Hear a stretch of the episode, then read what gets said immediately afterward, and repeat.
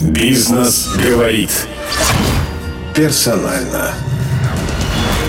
Создатель и гендиректор лабораторной службы «Хеликс» Юрий Андрейчук.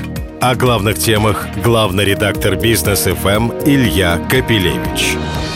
Хеликс – это практически личный бизнес, созданный на личные деньги с одной лаборатории. Сейчас огромная сеть, в основе развития которой франшиза. Выгодно ли быть франчайзи? Равно ли это тому, что стать рантье? И, конечно, о тестах на ковид. Создатель и гендиректор лабораторной службы «Хеликс» Юрий Андрейчук. Персонально. Только на бизнес ФМ. Наш гость Юрий Андрейчук, генеральный директор и основатель сети медицинских лабораторий «Хеликс». Все эти названия сейчас на слуху у всех.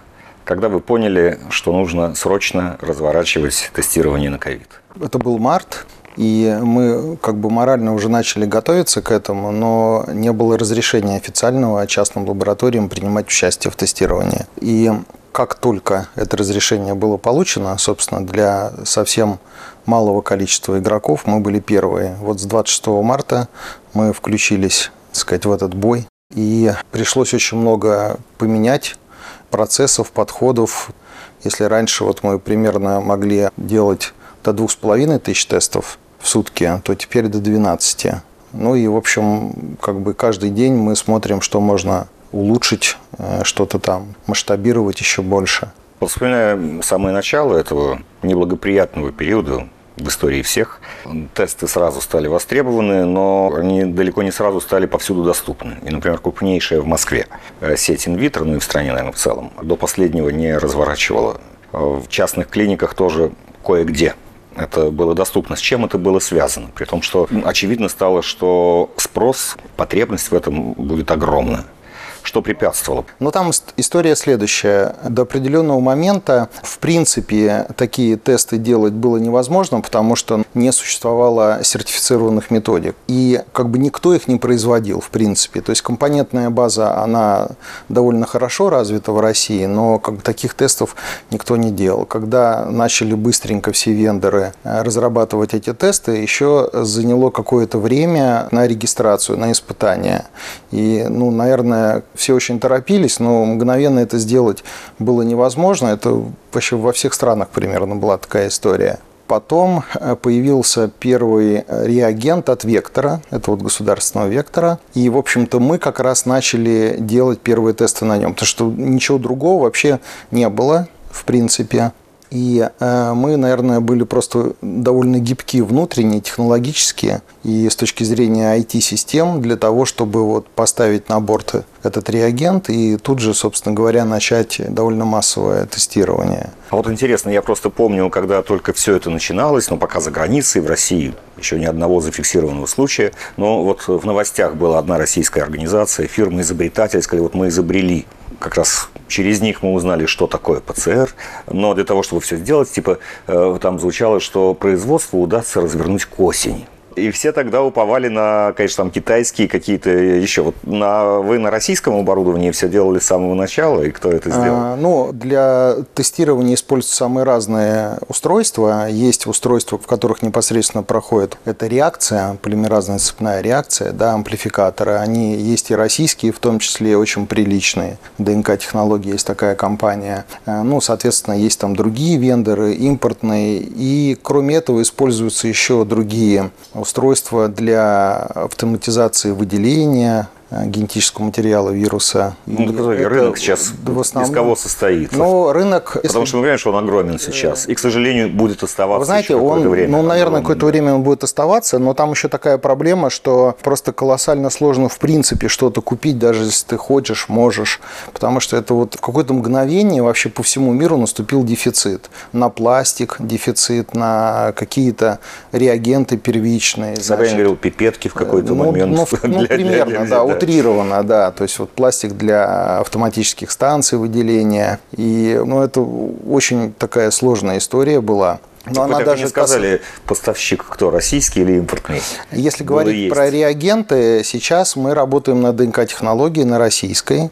Но это довольно серьезная компания, которая, как бы, она и по миру торгует, в принципе.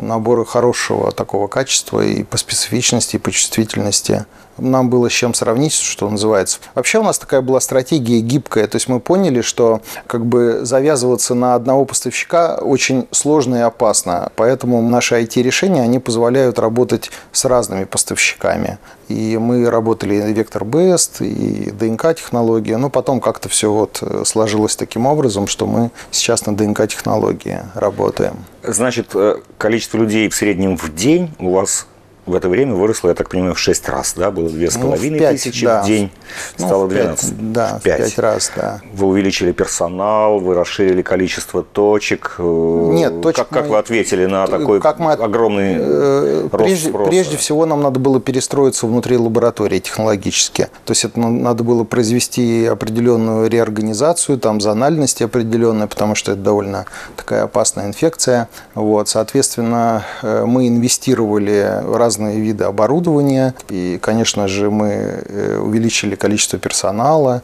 и не только в лаборатории, потому что, допустим, пришлось увеличивать там экстренно количество персонала в колл-центре в том же, там до 15 тысяч звонков в день. Ну и в розничных точках, вот наших центрах, было предпринято определенные, так сказать, э, действия для того, чтобы, в принципе, можно было пациентов принимать таких. И мы довольно быстро организовали бесконтактную сдачу. Вот есть такой сайт сдай на коронавирус.рф. Мы как бы там как раз партнеры лабораторные. И это тоже, думаю, вовремя актуально случилось. А как вы взаимодействуете с Роспотребнадзором? Потому что как бы у людей всегда стоит выбор. Если у них першит в горле, если они вообще, может быть, с кем-то находились в контакте, то ли вот э, сразу сдаться в государственную поликлинику, где под э, Наверное, смотря социальный какой. мониторинг в Москве а, сажают сразу. Я не знаю. Да. Я не знаю. Вот, если, это, если есть подозрение. Самым тесным образом взаимодействуем, и не только мы, все абсолютно, потому что это очень все таким образом организовано, что любая лаборатория, которая допущена до тестирования такого, она обязана подавать отчетность, все очень сильно регламентировано, и есть регламенты со стороны Федерального Роспотребнадзора и со стороны, соответственно, уже там на местах. Мы, когда начинали, как бы мы делали тестирование, но все положительные результаты мы обязаны были подтверждать в Роспотребнадзоре. Но, естественно, им было тяжело. Я представляю, как бы сказать, они такие центры были верификационные. То вот. есть, если положительные, вы да, отправляли на права, вторичный? Да, мы не имели права выдавать результат, ну, так вот устроено. И, соответственно, мы обязаны были его подтвердить. Ну и довольно быстро нам дали статус референс-центра и в Питере, в лаборатории в Москве. И теперь мы сами, вот с этого момента мы сами делаем подтверждение. Второе. И, наверное, тогда стало побыстрее все, ну, для нас, по крайней мере, да, побыстрее.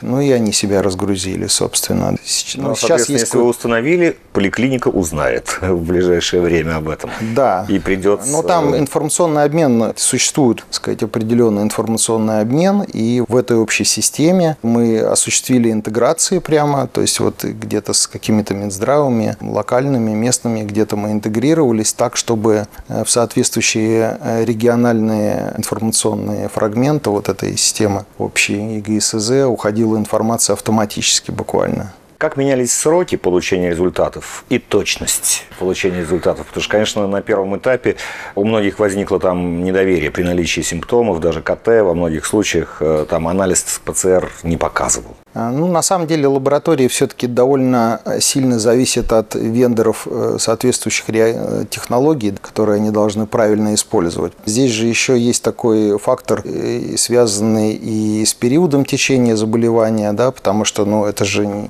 не то, что всегда этого вируса много. Да, и во-вторых, от локации, как берется сам образец, это тоже есть тут очень много нюансов. Но мне кажется, что сейчас та реагентика, которую используют в принципе все, она высокого уровня, можно сказать, это точно. Сравнивать там как бы исторически, как это было сначала, сейчас уже довольно тяжело. В принципе, как бы все выровнялось, скажем так, да.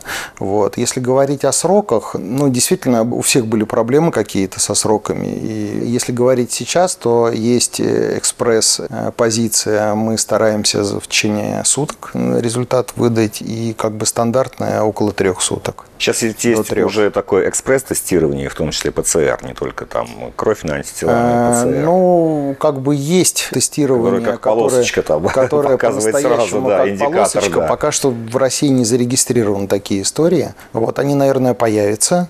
То есть есть такие технологии, которые это уже не как бы не ПЦР, это тоже амплификация, но она немножко другая, там однотемпературная амплификация, и э, можно даже визуализировать результат тоже глазом, вот как примерно полосочки на антитела.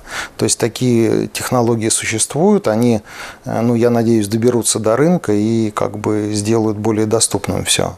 Но есть еще технологии тестирования, которые э, на антиген, то есть это не антитела, и это не генетический материал вируса, не РНК, а вот на антиген. Ну, Там тоже, тоже, пардон, мазок. Да, тоже То довольно Потому быстро. что, как мы уже да. знаем, мы все выучили, все-таки в, в носоглотке раньше можно да. обнаружить сам вирус, чем антитела в крови. Это ну, проходит знаете, время. на самом деле там не только носоглотка и ротовая полость, и слюна. Вот, допустим, в Штатах, тут у них главный сертификационный орган FDA, вот он засертифицировал, допустим, из слюны. Там довольно хорошие показатели тоже. Ну, в принципе, то есть сейчас будет, наверное, очередной апгрейд.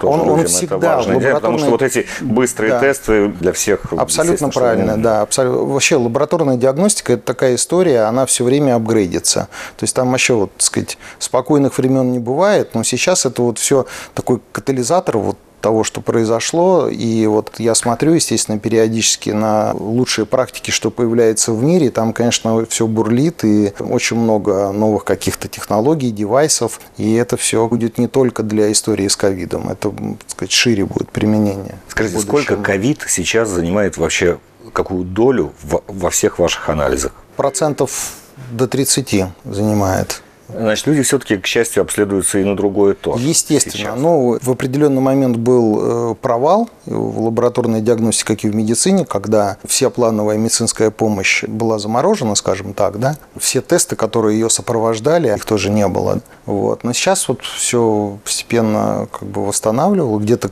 в летом уже восстановилась в середине. И, и вообще лабораторная диагностика, она всегда имеет э, сезонность в спросе. То есть есть два пика, весна и осень. Осень больше, лето всегда поспокойнее, зима. Так что сейчас вот как бы обычный такой, вот сказать, пик, вот чисто отраслевой еще есть осенью. Бизнес говорит персонально. Я полагаю, что, конечно, все-таки вот эта история ковида, она резко изменила и бизнес. Да? Допустим, еще там год назад в Москве, например, у вас было несколько точек. Вы из Питера, вы там основной игрок именно в Питере были. Сейчас я знаю, что огромное расширение сети в Москве, может быть, в других регионах тоже.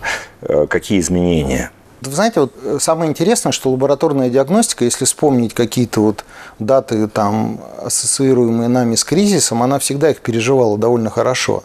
И восьмой год, и четырнадцатый год. Всегда в целом рынок рос. Ну, это же самая первая необходимость. Ну, в общем, да. Люди откажутся от чего угодно, Мы все равно от, там, от ну, как бы сказать, в обычной жизни все равно мы, не знаю, там на кофе в месяц тратим значительно большие суммы, чем на какие-то обследования себя. Поэтому Сейчас количество запросов и интереса к тому, чтобы открыть какой-то бизнес медицинский, это, конечно, увеличилось количество запросов. И мы э, сейчас открываем новую лабораторию в Краснодаре. Это у нас будет четвертая лаборатория. А так Питер, Москва и Екатеринбург. Екатеринбург. Да, но это тоже мы там сразу уже делаем такой формат лаборатории, чтобы там в том числе была молекулярная диагностика. Если раньше, может быть, мы бы там задумались, как бы стоит ли это делать, то теперь для нас это понятная история. А чем молекулярная диагностика ну, отличается ПЦР, от прочих? То, что, а, то, что ПЦР, да, полимеразная реакция. Ну, это просто одна из методологий, там, там шире как бы арсенал методов, поэтому, наверное, правильнее говорить молекулярная диагностика. С марта по э, э, конец мая мы не открывали никаких точек. Ну, во-первых, был этот режим самоизоляции, и, в общем, это было как бы неуместно в тот момент. А вот с этого момента до сегодняшнего дня мы открыли более 30 точек, и сейчас еще в открытии примерно столько же вот до конца года. А, то есть где-то будет точек 80 за год. В принципе, это такие же темпы примерно у нас и раньше были – но сейчас большой интерес есть и внешний к открытию, и наши существующие франчайзи, они тоже, сказать, ну, Давайте теперь об этом, о модели бизнеса, потому что я знаю, что у Хеликса опора на франшизу. Э, то есть любой заинтересованный человек, у которого есть деньги, возможность открыть оборудовать э, офис, пришел и открыл Хеликс. Вот мне просто интересно вот что. А потом этот человек, который вложил деньги, открыл Хеликс. Он же там не занимается набором персонала, не определяет цены, не ведет рекламную политику, не занимается сертификацией оборудования. И не ему принадлежит лаборатория, правда? Лаборатория чисто ваша. Да, технологические хабы – это чисто наши, и они не открываются по франшизе, а открываются как раз вот эти диагностические центры. Мы действительно работаем в B2C, э, мы работаем, вот именно используем очень широко франшизу.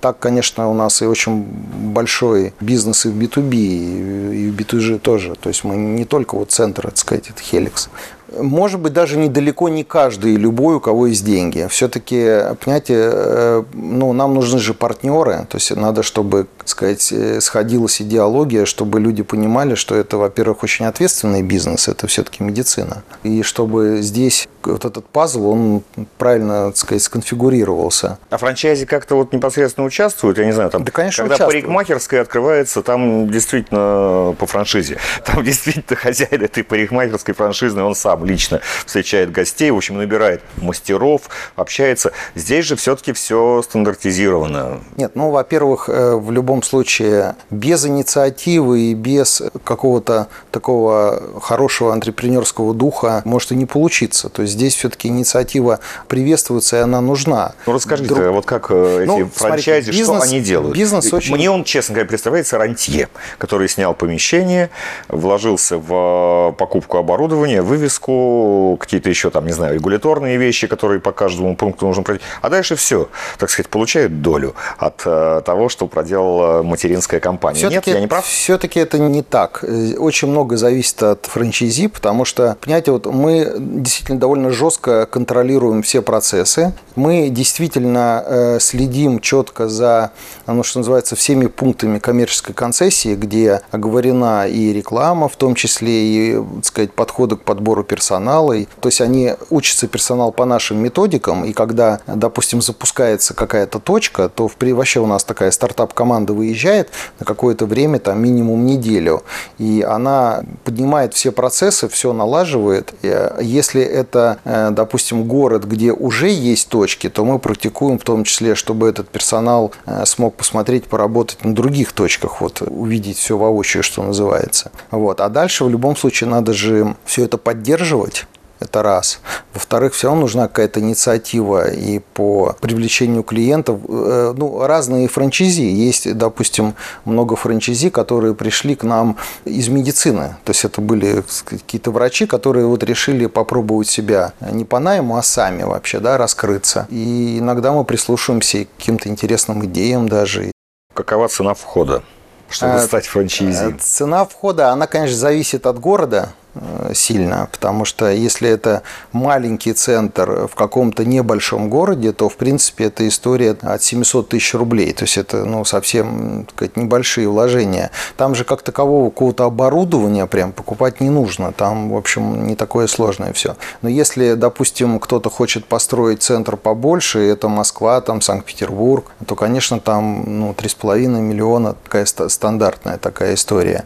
Если, допустим... Ну, это немного. И немного. даже врачам многим да. вполне по силам. Да. И даже не только бывшим, да. но и вполне практикующим да, да. успешно врачам. Такие тоже есть и постоянно к нам обращаются. И даже, знаете, вот есть у нас примеры, когда, допустим, у нас были сотрудники, по каким-то причинам они уехали из Питера там, из головного офиса куда-то там жить в другие города и открывали по франшизе. Вот. Но это тоже свидетельство того, что люди верят и, сказать. Хорошо, допустим, вот. надо вложить 3,5 миллиона – что ты будешь получать как франчайзи? Ну, если вот в среднем говорить, то где-то окупаются эти вложения примерно в течение 16 месяцев. Бывает и раньше, но это вот я говорю, как раз очень много зависит от людей, кто это ну, открывает. Наверное, периода сейчас, когда такая, да, пардон, проходимость да, согласен, через эти центры. Согласен, да. Ну а так доходность, она э, выше 20%. То есть где Ну а так, просто для примера, может быть, будет понятно, в цене каждого анализа какая доля достается франчайзи? В среднем это ну, до, до 50%. Ну, так, мне кажется, у вас сейчас очередь должна стоять. В условиях, когда депозитные ставки падают, рынок ценных бумаг очень волатилен, рубль тоже. Давайте поговорим о рисках, потому что наверняка они тоже есть. Личная ответственность наверняка для франчайзи. Однозначно, он, совершенно. Ну, в принципе... Можно ли заниматься этим, не имея никакого там профессионального опыта? Потому что ответственность вот в данном случае, если что-то нарушено на точке, в плане, начать, это уже на нем, да? Да. В принципе, войти в этот бизнес можно, если у тебя нет контента этого профессионального, но если ты открыт для его получения, для того, что вот минимум какой-то критической массы. То есть мы что делаем? Мы, допустим, для вот управленческого персонала у нас эм, есть школа для франчайзи, это очное обучение прям, то есть мы бесплатно абсолютно для них, они должны приехать вот на такую вот э, программу обучения. Соответственно, мы предлагаем им разные и занятия, и там мастер-классы, смотря у кого какие аспекты вот нужно бизнес, потому что есть же люди опытные довольно, так э, сказать, в бизнесе. Нет, а если я вот человек как бы с улицы, но есть у меня 3,5 миллиона, я ну, вот сейчас если, послушал вас, думаю, ну, ну если есть... так попробую, но я не, не, мне может там образование, какой-то диплом, я должен что-то предъявить, что я понимаю в пипетках, ну, грубо говоря, нет, как ну, они должны так, лежать. Навер... Вот, нет, ну месте. так, чтобы предъявить э, такого, так сказать, нет такой истории, но то, что мы должны там познакомиться и, в принципе, сказать, э, рассказать полностью, что это такое, чтобы этот претендент оценил вообще вот досконально, что это для него будет значить, как это, так сказать, он будет сам управлять, или он кого-то, может быть, наймет на управление, да, там такие тоже истории бывают. Но а зарплату уже в данной точке он платит. Естественно. Это его. Определяем цены мы, как бы это централизовано. А зарплаты? А зарплаты определяет каждый уже. Ну, это, во-первых, от региона очень сильно зависит. Ну, поэтому и ценообразование, он тоже, конечно, отличается от региона к региону. А если кто-нибудь, вы знаете, за 3 копейки начнет нанимать не пойми кого? Вот эта стартап-команда, она, по сути, проверяет, так сказать, на входе этот персонал, который линейный. Это администраторы, медсестры, мы их проверяем.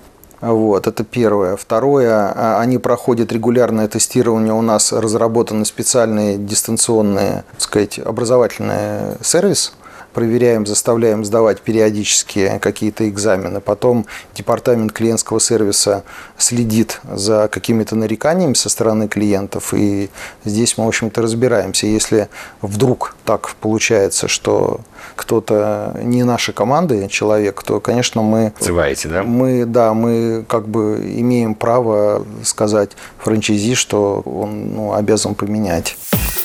Бизнес говорит персонально. Ну а теперь о вас немного, потому что я знаю от вас же, что, собственно, 22 года назад вы этот бизнес, а это сейчас большой бизнес, начинали вот, как говорится, с одной первой лаборатории лично. Да, история была такого органического роста, она и до сих пор продолжается. Э, никаких МНД у нас не было, и никаких там больших стратегов не заходило никогда. Все строили сами. Был момент, когда надо было, так сказать, определиться и либо заниматься наукой, либо э, что-то строить здесь. И я очень не хотел уходить из в принципе, из профессии, поэтому для меня было крайне важно остаться в этом. А вы э, микробиолог по... Нет, я молекулярный биолог, генный инженер. Это вот э, методы, которые позволяют работать э, в том числе вот с нуклеиновыми кислотами и не только там тестировать, а конструировать, создавать что-то. Но это очень интересно вообще все до сих пор для меня. И это была очень маленькая группа единомышленников. Были первые инвестиции семейные, по сути. Это вот отец инвестировал мы сами и выполняли анализы, и логистами были. И такое время было, тогда еще можно было так начинать. Вот, все только начиналось. Мы даже, знаете, сначала не работали на B2C, то есть мы работали только на B2B, на каких-то клиентов клиники какие-то. И только через несколько лет мы открыли первую дверь для посетителей с улицы. Когда мы это сделали, мы ну, поняли, что это очень интересно и как бы перспективно, и мы э, тогда начали открывать первые центры сами. То есть это была такая история без франшизы. в какой-то момент мы поняли, что это можно делать вот таким вот способом. И, в общем, так вот и развивались. То есть это тот бизнес, который в действительности можно было начать с минимальным капиталом и по кирпичику, так сказать, его добавлять и добавлять, да? Да, да. Ну, наверное, здесь очень важно было чувствовать это, знаете, там, профессионально прям чувствовать, потому что когда это твоя профессия, собственно, твоя стихия вообще, тебе это нравится, то, в принципе, наверное, смелости хватало на то, чтобы вот взять и стартануть это дело все. Ну, а потом уже, конечно, компания росла, и много опыта по оси времени уже набирать пришлось. Ну, смотрите, таких компаний существует сейчас несколько в России, там, больших сетей лабораторно-медицинских, частных, несколько. Вот. Не про все них знаю, но про которые знаю, у них немножко другая история. Там все-таки изначально был какой-то более-менее солидный инвестор, это был проект. А у вас это, так сказать, из личной жизни просто родилось, отпочковалось и размножилось говоря биологическими терминами. А какие трудности были? Здесь же, ну, я не знаю, регуляторы, кредиты. Кредиты все-таки, наверное, приходилось брать, иначе конечно, бы... Конечно, не... конечно. Нет, ну, как вот все трудности, кто строит какой-то бизнес, и нет никаких подушек, нет каких-то, не знаю, контрактов там крупных там и чего-то, вот они абсолютно все были. То есть мы росли на кредитах, естественно, и проходили через вот эти все, так сказать, курсовые истории. И, в общем, ну, наверное, легко-то вообще никогда не было, но было всегда интересно. И я всегда говорил так. Я говорю, вот определитесь, что вы делаете. Вот что для вас это? Это для вас отрезок или луч? Вот я всегда говорил, что для меня это луч. То есть вот как бы мне интересно, то есть я в этом нахожу для себя реализацию. То есть вот мне нравится вот с чистого листа что-то делать, творить. То есть вот э, я люблю рассказывать одну байку, когда, значит, как бы я попал в такую ситуацию, была большая делегация американцев, и показывали каких-то игроков местных, и, значит, у меня спрашивают, «Э, а какая у вас миссия? Ну, я так задумался, мы были гораздо меньше. Я говорю, слушайте, миссии нет, есть мечта. I have a dream, это тоже, знаешь, да, да, Мартин да, Лютер Кинг. Да, да, да, да. Я говорю, вот хочется создать глагол в английском языке смотрите, вот, так сказать, Xerox, то Xerox, Google to Google. Вот хочется что-то такое сделать. Но, Helix. Да, надо было что-то ответить. Ну, действительно, нам очень интересно что-то делать первыми, хотя бы вот даже вот в такой отрасли. При этом надо честно сказать, что в принципе лабораторная диагностика, она бывает гораздо крупнее. Так, для справки, есть, к примеру, компания Quest Diagnostics. Это огромная компания, там свой парк самолетов, лайнеров, которые возят из разных городов и континентов образцы в эти централизованные лаборатории.